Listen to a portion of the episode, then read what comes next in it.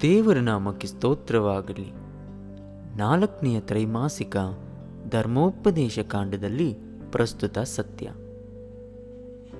ಇಂದಿನ ಸಂದೇಶ ಶನಿವಾರ, ಅಕ್ಟೋಬರ್ ಇಪ್ಪತ್ತ್ಮೂರು ಇಂದಿನ ಪಾಠದ ಶಿರೋನಾಮೆ ನಿನ್ನ ದ್ವಾರದಲ್ಲಿರುವ ಅನ್ಯ ದೇಶದವರು ಕಳೆದ ವಾರ ನಾವು ಓದಿದ ಹಾಗೆ ಒಬ್ಬ ಶಾಸ್ತ್ರಿಯು ಹೀಗೆ ಕೇಳಿದನು, ಎಲ್ಲ ಆಜ್ಞೆಗಳಲ್ಲಿ ಮೊದಲನೆಯದು ಯಾವುದು ಎಂದು ಮಾರ್ಕನು ಬರೆದ ಸುವಾರ್ತೆ ಹನ್ನೆರಡನೇ ಅಧ್ಯಾಯ ಇಪ್ಪತ್ತೆಂಟನೆಯ ವಚನದಲ್ಲಿ ನಾವು ಇದನ್ನು ನೋಡಬಹುದು.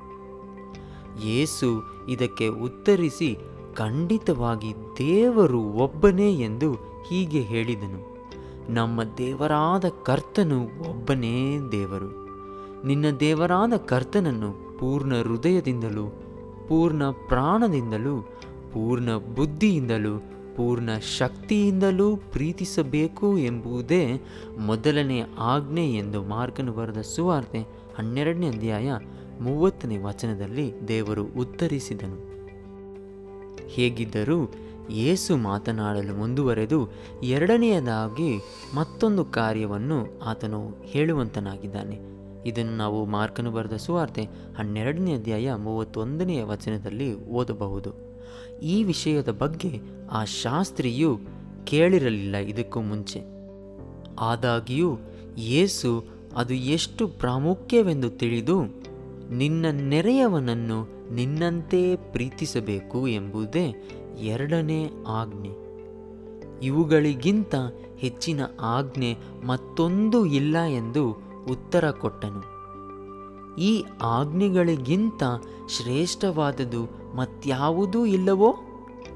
ಯೇಸು ದೇವರಿಗೆ ಪ್ರೀತಿ ಮತ್ತು ನೆರೆಯವರಿಗೆ ಪ್ರೀತಿಯನ್ನು ಕೂಡಿಸಿ ಒಂದೇ ಆಜ್ಞೆಯಾಗಿ ಮಾಡಿ ಮತ್ತು ಆ ಆಜ್ಞೆಯು ಎಲ್ಲ ಆಜ್ಞೆಗಿಂತ ಶ್ರೇಷ್ಠವಾದದು ಎಂದನು. ಮತ್ತೆ ಯೇಸು ಯಾವುದೋ ಹೊಸ ವಿಷಯದ ಬಗ್ಗೆ ಏನನ್ನೂ ಹೇಳಲಿಲ್ಲ. ಯಹೂದ್ಯರು ಹಿಂದೆ ಕೇಳದೇ ಇದ್ದ ವಿಷಯವೂ ಅಲ್ಲ. ಆತನನ್ನು ಎಲ್ಲರಿಗಿಂತ ಹೆಚ್ಚಾಗಿ ಪ್ರೀತಿಸಲು ಕರೆಯುವಿಕೆ ಕೊಟ್ಟನು. ಹಾಗೂ ಒಬ್ಬನು ನೆರೆಯವನನ್ನು ಪ್ರೀತಿಸಿದರೆ ದೇವರನ್ನು ಪ್ರೀತಿ ಮಾಡಿದ ಹಾಗೆ ವ್ಯಕ್ತವಾಗಿದೆ. ಈ ವಿಷಯವು ಧರ್ಮೋಪದೇಶ ಕಾಂಡ ಪುಸ್ತಕದಿಂದ ತೆಗೆಯಲ್ಪಟ್ಟದು. ಈ ವಿಷಯವನ್ನು ತಾನೇ ನಾವು ಈ ಇಡೀ ವಾರ ಓದಲಿದ್ದೇವೆ. ಮರೆಯದೆ ಮುಂದಿನ ಪಾಠಗಳನ್ನು ಕೇಳಿ. ಮತ್ತೆ ನಿಮ್ಮನ್ನು ಇನ್ನೊಂದು ಧ್ಯಾನದಲ್ಲಿ ಭೇಟಿ ಮಾಡುತ್ತೇನೆ. ಅದುವರೆಗೂ ದೇವರು ನಿಮ್ಮನ್ನು ಆಶೀರ್ವದಿಸಿ ನಡೆಸಲಿ. ಆಮೇನ್.